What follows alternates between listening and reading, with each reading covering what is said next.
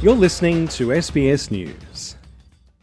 The counsel assisting the Disability Royal Commission, Kate Eastman, has offered some sobering numbers on how many people with disability have jobs. The available data indicates that labour force participation rates for people with disability of working age, being between 15 and 64 years of age, is 53.4%. By comparison, the labour force participation rate for people without disability is 84.1%. This significantly lower employment rate for people with disability has remained stagnant for the past 20 years. It's also been hearing some troubling stories about disability employment providers, companies the Commonwealth Government has hired to help job seekers with a disability find work.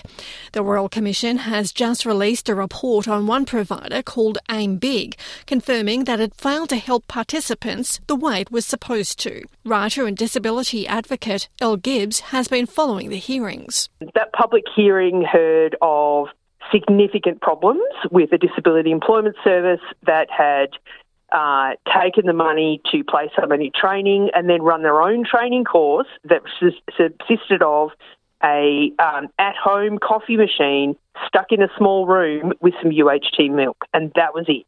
AimBig was one of the providers stripped of contracts when the federal government reviewed the program last year. In total, Labor took action against almost half of agencies providing employment services on behalf of Centrelink to disabled people, cutting funding from 52 of the 104 contracted agencies. Social Services Minister Amanda Rishworth said at the time she'd had high expectations. Unfortunately, we've seen a number of poor providers and poor services that have not been delivering.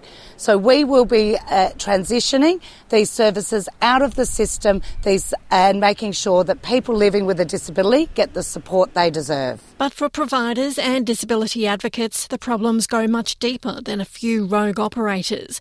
They say there are systemic issues at play. Disability Employment Australia CEO Rick Kane says disability services began with good intentions over two decades ago the Disability Employment Service Program came out of a advocacy push in the 1980s by people with disability, families, and st- and um, the sort of key advocates. Uh, basically, because um, up to the 1980s, there was no real interest in assisting people with disability who wanted to work in the open employment market. El Gibbs says job seekers with disability used to have access to what was known as the Commonwealth Rehabilitation Service. I couldn't work in where I'd worked before, which was in hospitality, and they got me into a different kind of job. I'd never worked in an office before, uh, and they supported me. I got a wage subsidy. They checked in on me, told me how to do things like bring your lunch and all of that kind of stuff that I had no idea about. They supported me for about three years in the transition that it took me to do the, work trials and to do that job and then to move into um, a university degree. So I never would have done any of that if it hadn't been for the Commonwealth Rehab Service.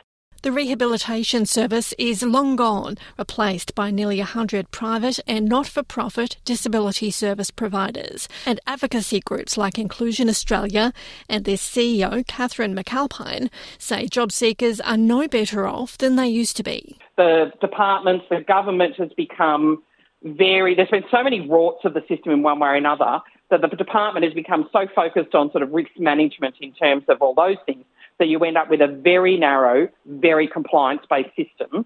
And whatever, however the payments are made, they are the behaviours that you see from the DES providers. Ms McAlpine says these issues are compounded by a lack of knowledge within providers about specific disabilities. The best work that's done with people with an intellectual disability is done by three providers with one particular provider in New South Wales who specialise in people with intellectual disability.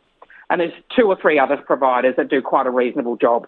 So in all of the DES providers, the, the intellectual disability expertise is quite narrowly uh, spread. So there's not general expertise. For the past 18 months, disability employment service providers and disability advocates have been sitting down with the government to review the whole system. Rick Kane says there's some high hopes for positive change, with calls to remove so called mutual obligations, which require job seekers who get Centrelink payments to do a series of activities in exchange for that money. Mr. Kane says he feels those obligations are counterproductive. Essentially, the our argument is that it's an it's an antiquated um, um, model with a stick rather than a carrot as an incentive to um, to attract people who have some interest in looking for work. We find it a very odd way to attract them to get support to go into work that will in itself um, return to the government the investment that they're making in um, providing that service for them. Catherine McAlpine says some job seekers have no choice but to be in the system, and those with intellectual disabilities are still routinely pushed into segregated employment, what used to be known as sheltered workshops, where they are still legally paid just $2.60 an hour. She says many have trouble navigating the system. If you have any challenges in your executive function, like the whole participation in the mutual obligation system is really problematic. But secondly, engaging with things online is also extremely challenging.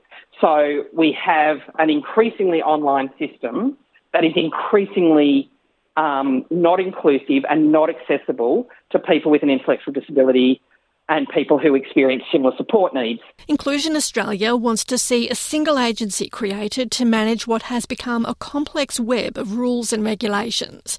Advocates like El Gibbs also want to see action on discrimination. She says successive governments have done little to ensure these workers can get the accommodations they need on the job and are free from harassment and abuse. I've had experiences of discrimination when I first became disabled when I was 20, and I had experiences of very significant discrimination less than two years ago. So, you know, which is 30 years later. That is a really, you know, just one person's, you know, uh, experience. But the kinds of barriers that we face in terms of getting a job haven't shifted, and in some cases, it got worse. Deborah Groarke, SBS News.